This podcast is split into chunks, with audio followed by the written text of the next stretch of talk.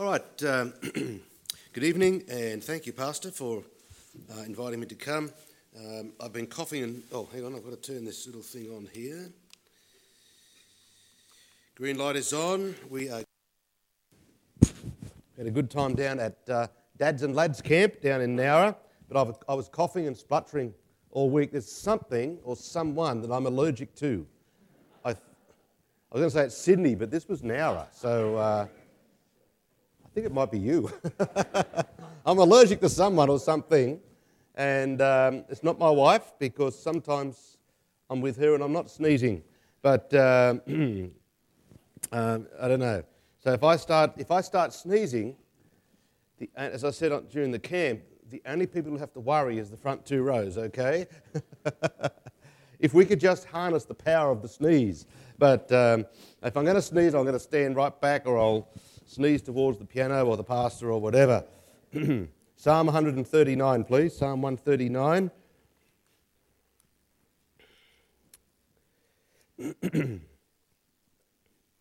Psalm 139. Can I slurp out of that water? Is that all right? Thank you.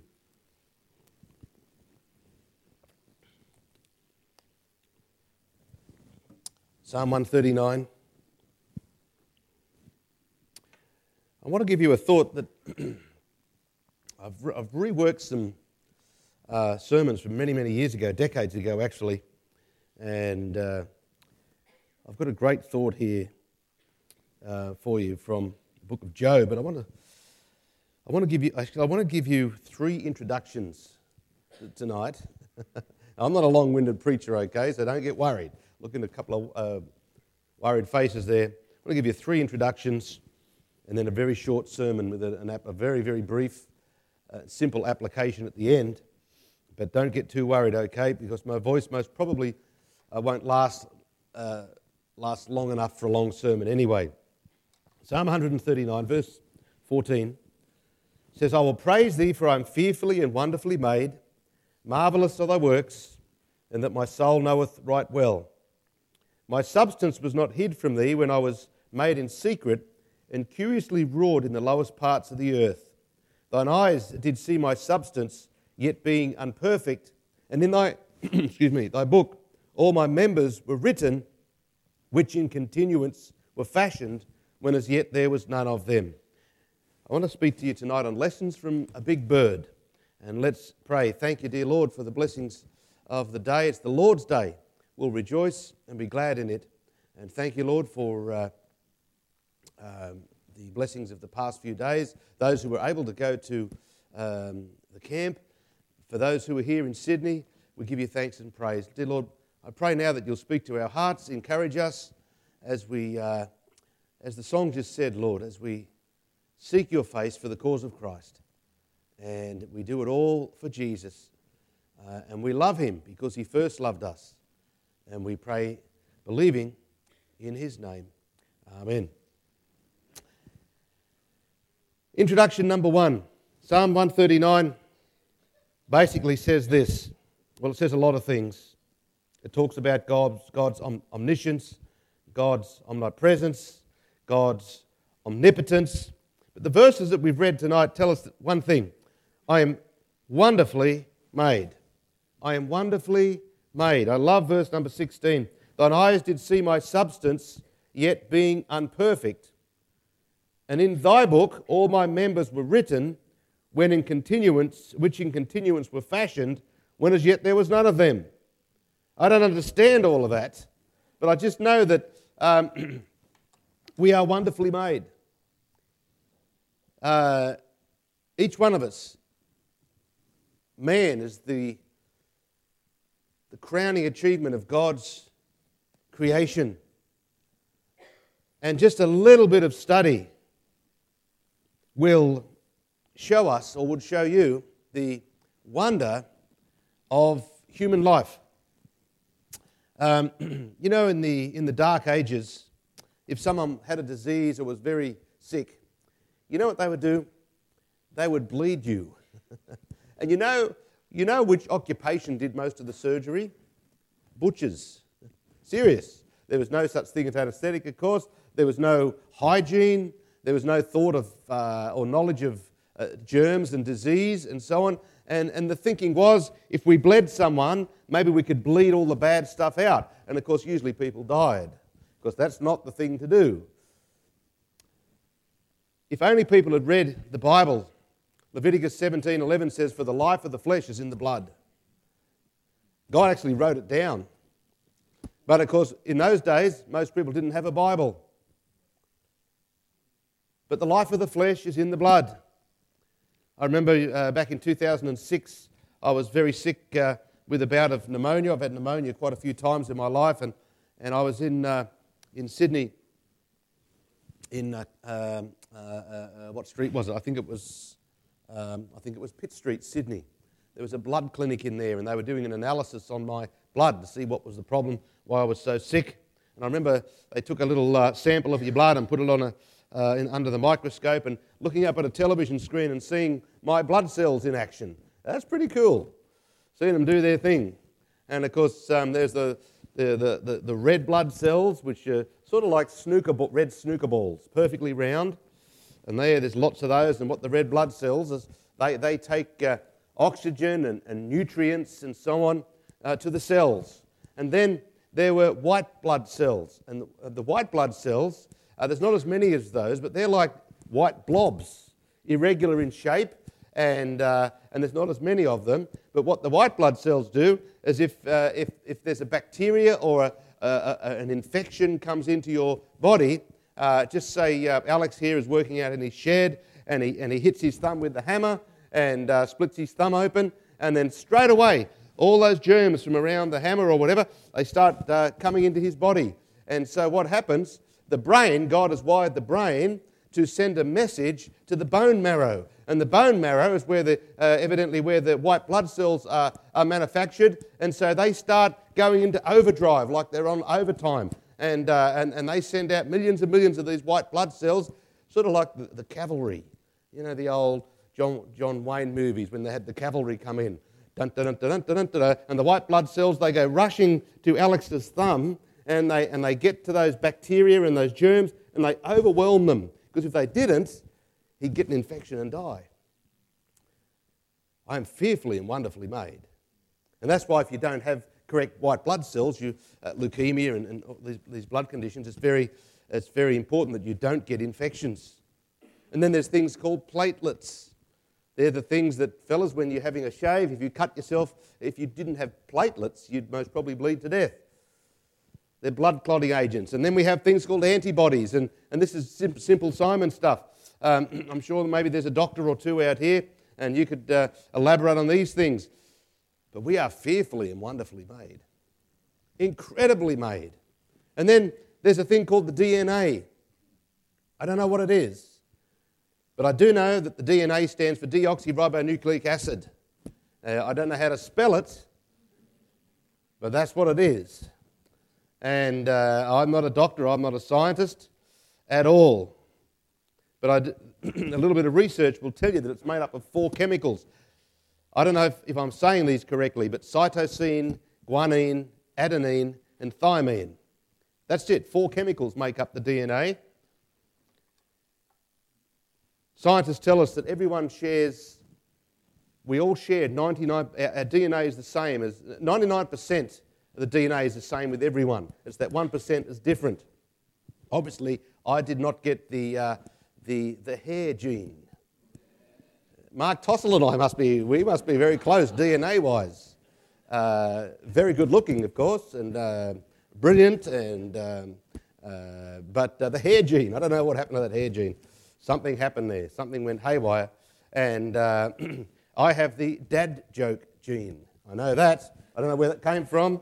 But um, some of us just have that. No one laughs at my jokes, but I laugh at my own jokes.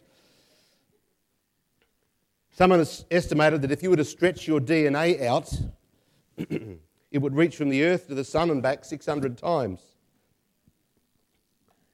Uh, what I do know is that the DNA is astonishingly complex. Astonishingly complex. And I also know 100% for sure that the DNA could not have happened by chance. Uh, it's not possible. Uh, it's impossible, okay? Absolutely, as in zero. Because something that complex has to be in the exact right order. Because if it's not, then you have deformities and so on. We are fearfully and wonderfully made. Introduction number two. Come over to Revelation chapter 4. Revelation and chapter 4. Verse 11. Revelation 4 11. Thou art worthy, O Lord, to receive glory and honour and power. For thou hast created all things, and for thy pleasure they are and were created. Statement number two. Statement number one I am fearfully and wonderfully made. Statement number two I am created for God's pleasure. Why did God create the universe? because He wanted to. Why did God create man? We were created by Him and for Him. We were created for the pleasure of God. Remember those two things because they're going to make sense. Introduction number three. Here we go. Come over to the book of Job. The book of Job. In chapter 39. Statement number one I am fearfully and wonderfully made. Statement number two I am made for God's pleasure.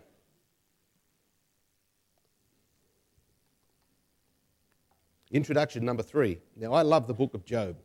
Uh, I, think it, I think it is my favourite book in the Bible. And sometimes I will, uh, during my devotions, I will just read the book of Job and then I'll read it again, you know, over the course of uh, couple of weeks, and I'll read it again. I just enjoy reading the book of Job. There's so much, there's pathos in the book of Job. There's, there's uh, humour in the book of Job.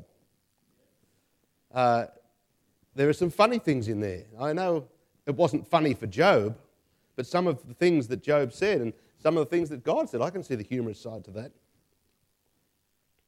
Basically, the book of Job is this way. He was Job, the most righteous man in the world, and, and Satan came before God, and, and God said, You considered my, my servant Job. And Satan said, Yeah, look, he, when everything's going fine, that's all right, but, but you allow some bad things to happen to him and see what happens. And God said, the first time, okay, off you go. You can, you can touch him, do what you want, but don't touch his body. And so catastrophe happened to Job. And Job, what did Job say? He said, The Lord giveth, the Lord taketh away. Blessed be the name of the Lord. He passed test number one. And then Satan came to God and said, Well, and God said, have you, have you noticed my servant Job? Look at him, what a great man. Satan said, Yeah, but, but Lord, if you touch his body, you might have touched his stuff and his family, but you touch his body and see what happens. And so God said, All right, you can touch his body, but you, you're not allowed to kill him. And so he was struck down with whatever it was boils, painful boils, from the bottom of his feet to the top of his head. And he sat down in the dust and ashes and got a bit of pottery and scraped himself. Just uh, most probably a monster to look at completely disfigured, in terrible pain. Everyone left him. His three friends came to visit him, said they looked at him and they, and they wept and they, just, they didn't say a thing for seven days. They were so shocked at the appearance of this fellow Job. There was Eliphaz, there was Zophar, and as we say, there was Bildad. You know, Bildad was the shortest man in the Bible because he was Bildad the Shuhite. Now, I don't know whether that's true or not. but they were the three friends of Job. And I tell you what, they, they, those friends, they weren't much good, those friends. They were, they were useless. They really were. They really were. They just came, and, and one of them, you know, and Job's wife, she wasn't much help. She said, Why don't you just curse God and die? They weren't much help at all. Uh, they kept saying, Well, Job, you know, the reason you're in this situation, well, it's your fault. You know, if you hadn't sinned and it's your. They didn't get it. And then Elihu, a younger man, came along, and, and actually, uh, I don't understand all of what Elihu said, but a lot of what he said makes sense. But finally, we get to the last four chapters of the book of Job, and God clears all these people out and says, Job, now it's my turn to speak. And you know what Job, you know what God does? God then talks to Job, and he says, Job, you listen up. And he tells a whole bunch of animal stories. Animal stories. And, stories about, you know, the universe and the sky and so on. Come to here to Job 39. And by the way, why did God do that? This is what he was saying. Job, you don't know what's going on, but you don't have to know what's going on. Now, we know, we, we have the benefit of hindsight, we have God's written word, and we, we know what, what was going on, what was transpiring. God gave us this amazing view of what was taking place even before his work with Job. But Job didn't know any of that. And so God said, Job, sit down, shush, I'm going to teach you some lessons here. And you know what Job learned from that? This is what I think Job learned from that. Job learned from that that he didn't have to know what was, why God was allowing this to happen. He just needed to know that God was an incredible God and that God knew why he was allowing this to happen. And God was just telling Job a little bit about how wonderful and how incredible and how mighty his God was. Look what he says here, Job 39. I'm just going to rush through a few of these. I love some of these animals. Verse 9 Will the unicorn be willing to serve thee or abide by thy crib? Canst thou bind the unicorn with his band in the furrow, or will he harrow the valleys after thee? Wilt thou trust him because his strength is great, or wilt thou leave thy labour to him? Now, oh, sorry, verse 12. Wilt thou bring, believe him that he will bring home thy seed and gather it into thy barn? What was this animal, a unicorn? I don't really know, to be honest. Um, there's the mythical creature that, you know, we, we, you read in the fables. I don't think it was that.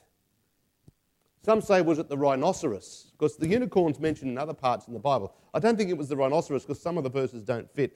But maybe some of those verses refer to the rhinoceros. A lot of Bible scholars say it was the auroch. The auroch. Now, the auroch is an extinct cow or extinct breed of cattle, but far bigger than the cattle we have today. Now, some of the Frisian cows today, um, some of them can stand six feet high at the shoulder. Some of them are big. But this auroch, I think it stood about 10 feet high. And it had great big curved horns. And evidently, if you looked at it sideways, those horns looked as though it was one a horn, like a, a uni, one. I don't know. It doesn't matter. But there was a creature, and, and it was called the unicorn. And God said, Job, I've got this great creature here. Is he going to, um, he's going to stay by your bedroom? No, he's not. Will you trust him because his strength is great? No, you won't. Will he bring home seed to your barn? No, he's not. But Job, I, I made this animal.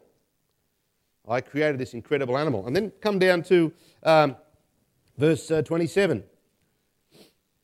I'm sorry, 20, 27. Yeah. Doth the eagle mount up at thy command and make her nest on high? She dwelleth and abideth on the rock, upon the crag of the rock, on the strong place. From thence she seeketh the prey, and her eyes behold afar off. Her young ones also suck up blood, and where the slain are, there is she. Said uh, Job, did you make the eagle? Did you command the eagle? Did you tell it to go up there on the, the top of the cliff and make its nest? Uh, uh, uh, uh. I did that. I did that, Job. I made the eagle. I created the eagle. Um, I gave her this incredible eyesight so she can see a rabbit, you know, from miles and miles away and go down and get a feed. Um, Job, you don't have to know what's going on, but see all that stuff, Job? I made those animals. I made them for my pleasure. Then he goes on, and we look at this animal. This is the animal I want us to focus on for the, for the next few minutes, and then we'll finish tonight. Verse 13. And there's other animals here. We don't have time to go through all these animals. Gavest thou the goodly wings unto the peacocks, or wings and feathers unto the ostrich? Now, there's quite a lot said here about the ostrich. He said, Job, did you give those beautiful, goodly, beautiful feathers unto the, the peacocks? No, I did. Did you give wings and feathers unto the ostrich. Now, the ostrich is the world's largest uh, bird. The ostrich can stand 10 feet tall. That's a big bird. Ostriches have been known to be up to 155 kilograms. That's what, 300 and, 330 pound. That's heavyweight, that's big. Um, they have two toes on each feet. Uh, an ostrich egg is the largest single cell in the world today. The ostrich's brain is as small as a walnut, and the ostrich is one of the few animals whose eyes are bigger than its brain. Try and figure that one out. Um, and they've done tests on the ostrich, and they reckon they can see up to three and a half kilometres away because their eyes are bigger than their brains. Now, notice what God says Who gave wings and feathers unto the ostrich? Now, some people would say, well, we've got a problem here. What are wings and feathers for? Anyone? What's wings and feathers for? Flying. Flying. Birds have wings and feathers to fly. But the ostrich has a problem it cannot fly. And God says, You know, I gave those beautiful feathers to the uh, uh, wings and feathers to the peacock, but peacocks can fly. I've seen them fly. I've also, I've also given wings and feathers unto the ostrich, but the ostrich can't fly. God is very, very clever. You know, I can think of a lot of reasons why God made the ostrich unable to fly. I think God knew that there were going to be planes on planet Earth. I mean, seagulls are a bad enough problem at Mascot Airport. You imagine having a flock of ostriches at 5,000 feet. you imagine that? Victor Charlie, Charlie, this is Sydney Tower. There's a flock of ostriches at 3,000 feet. You're going to die. Yeah, I can think of some other reasons why ostriches don't fly. But I won't tell you all of those. Um, isn't God amazing? There was a, uh, I'm trying to remember the story. There's a skeptic out with a Christian out in the paddock somewhere, and they were out there and they, they saw, uh, they saw all these um, pumpkins, you know, and the pumpkins grow in a tiny little vine like this. And then there was this big oak tree, this huge great oak tree with the little acorns. And the skeptic said, You reckon God made that? He said, If I was God, I would have put the acorns on the little vine and the pumpkins on the big tree. And just then an acorn fell and hit him on the head. no, no, God knows exactly what he's doing. God gave wings and feathers unto the ostrich, yet they can't fly. Well, why did God make the ostrich? All things were made for his pleasure and they are fearfully and wonderfully made. Then what else does he say? Look at verse number 14. Which leaveth her eggs in the earth and warmeth them in the dust. So here is the ostrich. They've got wings and feathers, they can't fly. They're most probably the laughing stock of the bird uh, family. I don't know whether birds talk amongst themselves, but uh, in Coffs Harbour we have, um, we have uh, birds by the thousands we have the rainbow lorikeets. Now, You have rainbow lorikeets around your place? Right, we have them by the thousands. In fact, if you walk in the middle of down down at the shopping centre in Coffs Harbour, on, right on dusk, you can't hear yourself think. They are so loud. Of a morning, they wake you up at some unearthly hour. I call them the delinquents of the bird world. They're just there, you know, just to wake you up and to cause you trouble. They are beautiful uh, in, their, in their appearance. They're magnificent animals. But they come in and uh, and, and I can imagine the birds getting together, you know, the rainbow lorikeets and the king parrots and the, and, and the red cheek rosellas and the eastern rosellas and all getting together and laughing at the, the emu, you know, the cousin of the ostrich. There's emu. Big old lump of a bird. Can't fly. Can't fly. And I can imagine the ostrich or the emu just wah, crying, you know. But here's the ostrich Wings and feathers, can't fly. Oh, by the way, I've known some people that have eyes and they can't see. I've known some people with ears but they can't hear, or legs and they can't walk. Why did God allow, why does God allow some people to be born like that? It's like when the disciples went up to Jesus. Remember the man that was born blind? They said, Lord, why was this fellow born blind? Was it his sin or his parents' sin?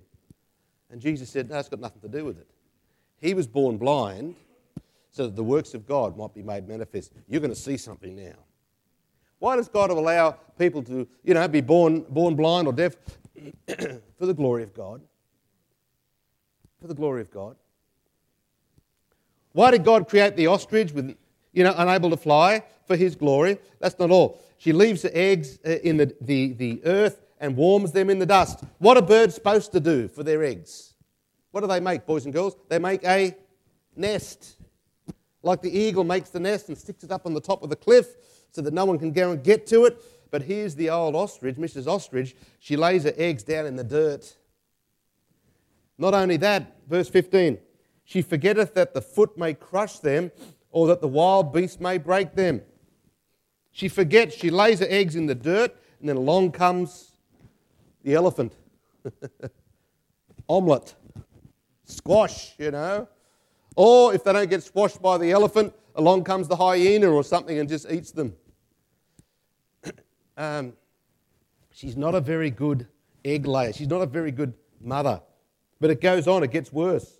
Verse 16 She is hardened against her young ones as though they were not hers. Her labour is in vain without fear. Even if peradventure, and, and, and of course, there's obviously there's a percentage of those eggs don't get squashed by the elephant or don't get eaten by the hyena. Even when they hatch into little ostrich chicks, it says she's hard, the Bible says she's hardened against her young ones. As though they don't belong. You know, she disowns her kids. Tell you what, she's not much of a mother. She's a hopeless mother. You know, we like to identify with eagles, hey? We love looking at the eagle and, and uh, have you ever seen the wedge-tail eagle? I'm not talking about the, the bald eagle from, from America. I'm talking about the wedge-tail eagle. Wingspan six foot wide. Gigantic. Majestic. Um, we like to think we're like the eagles. But you know, if the truth be known, most of us more, more often can identify with the ostrich. we look at the high achievers and we say, well, that's an eagle. Wouldn't it be good to fly like the high achievers? But uh, if the truth be known, most of us identify with the ostrich. We're not real good. Maybe we're not real good at being parents. We've been talking about being dads all week, about what makes a Christian dad a good dad. Maybe not a good dad or a good mum. Maybe not that smart. That's fine. Why, why, why, why was the ostrich? Why was the ostrich? Why, why is she such a bad mother? Verse 17 tells us because God hath deprived her of wisdom, neither hath he imparted to her understanding. In other words, she's brainless. she's thick, we would say, as thick as two planks together. That's the way God's made her. Why does she drop her eggs in the dirt? Why does she forget them? Why does she disown her own children? because she hasn't got any brains. She's thick. We would say she's dumb. That's the way God's made her. And I'm, I'm glad God put this in here because sometimes I identify with the ostrich. And I think, man, I don't understand. Uh, there's a lot of stuff I don't understand. I look at all this stuff that Brother Tossel does, you know, all this, this uh, analytical stuff. I think, no, no, no. You know, he's, a, he's an engineer, engineer, university graduate, smart, all the rest of it. And I look at Alex here. He's a, he's a whatever he is. He does a. He did tell me once. I've forgotten. Genius, you know. And uh, I look at Brother Naranjan and think, ah, oh, he's good. You know, I think God left me behind when the brains were given out. That's fine. That's fine. Um, I, I, did, I did accountancy for about six weeks after I left school. I started doing engineering. I had a really good job, had a cadetship. I started doing engineering at the uh, Institute of Technology, 1980. And uh, I was sitting up in first year university chemistry. I never even did chemistry at high school. I'm thinking, what is this?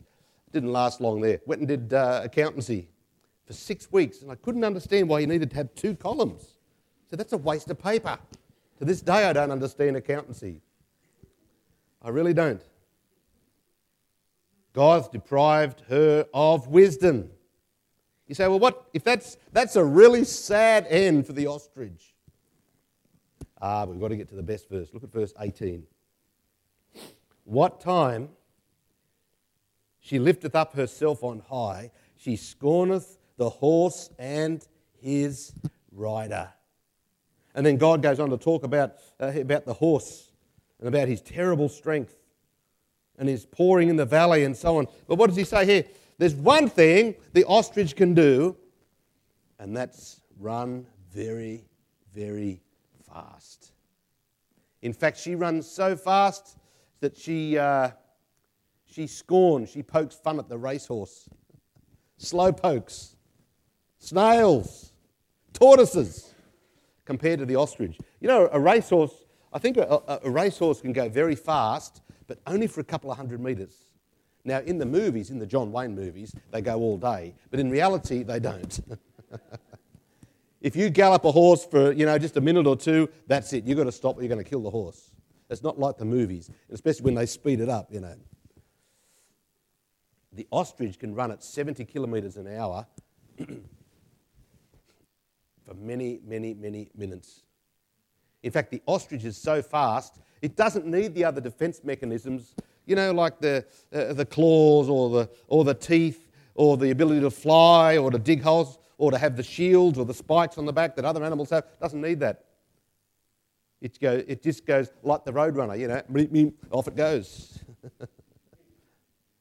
the one thing it can do very, very well is run blindingly fast. And do you know, by the way, it is said that a six week old ostrich chick can keep up with their mother. So God allowed the ostrich to be made. They are wonderfully made. They were made for the glory of God, for the pleasure of God. And I'm sure God had an awful lot of fun making planet Earth and all the funny animals there. But God made the ostrich to be able to do one thing very, very well, and that was run fast. What's the application? The sermon's almost finished. I think there is a sneeze coming, but I'll try and hold it off. This is the application. Don't complain about how God made you. Don't complain about how God made you. Don't compare yourself to someone else. You're made for God's glory and for His pleasure, and every single one of us is fearfully and wonderfully made. And to take that application a little bit further, you can't do everything. So you find one thing you can do for the glory of God and do it with your might, as the Bible says. You say, What is that? Well, I'm not here to tell you what you can do for the glory of God. You need to find that out. But find out what it is and do it for the glory of God because you were made for His pleasure. You say, Well, I can't uh, pastor a church like Pastor Hernan. I can't run a corporation like Brother Naranjan. I can't uh, analyze analytics like Brother Tossel. I can't uh, do all the stuff that a lot of people can do. That's fine. There's something you can do to please God. It might be studying, it might be cooking, it might be cleaning, it might be driving, it might be encouraging, it might be texting someone encouraging them, it might be teaching, it might be preaching, it might be giving. There's a stack of things you can do. and maybe only it's, one, it's only one of those things you can do. It might be praying, Find what you can do and do it. And do it. Don't use the excuse, Lord, I'm not like that person and I didn't get the gifts that that person gets. It's irrelevant. You find what God wants you to do and do it. I don't think there's any old people here. I can't see any old people here tonight. You're not old, brother. I can't see any old people here tonight. Old people sometimes feel a bit, what's the word? Well, they feel unloved and lonely. I know that. That's why we need to spend time with old people. But sometimes old Christians feel a bit, uh, what's the word? Is it washed up? Is that the term? But there's so much that older people can do. Um, my wife's auntie, Auntie Doris, she's, um, I think she's about to turn 96. Oh, she's already 96, so she's in her 97th year. Lives up on the nursing home at, at, at YE, sharp as a tack. Physically, she's, you know, quite uh, uh, slow, but mentally sharp as a tack. And Robin was speaking to her last year before her husband died. They were married 72 years, Max and Doris. That's pretty good innings.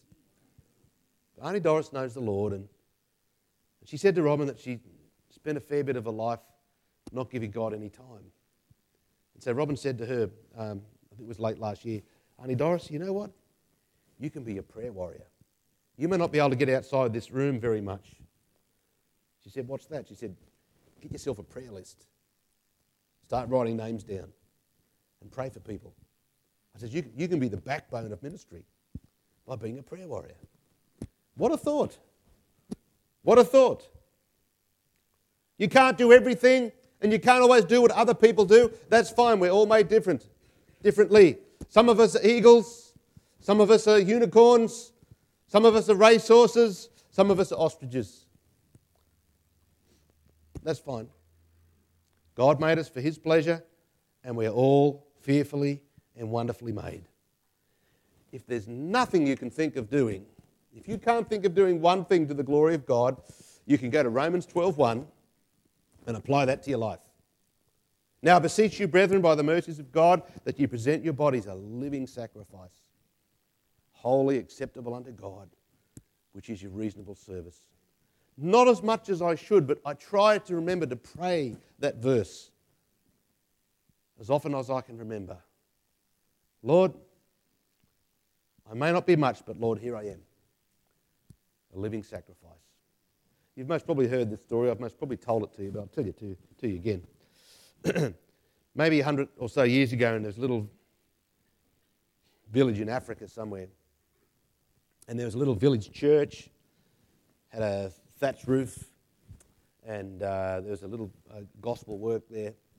And this particular time of the year, it was called Harvest Sunday. And it was just at the start of the harvest. And, and what, what they would do on this particular Sunday was that um, the family, I don't think anyone was wealthy, but they bring something from the harvest, the first fruits.